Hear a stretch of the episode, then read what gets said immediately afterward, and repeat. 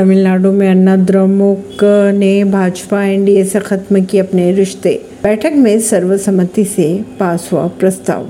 अन्ना द्रमुक के उप समन्वयक के पी मुनुसामी के अनुसार बैठक में ए आई ए डी एम के ने सर्वसम्मति से एक प्रस्ताव पारित किया। अन्ना द्रमुक आज से बीजेपी और एनडीए गठबंधन से सारे रिश्ते तोड़ रही है।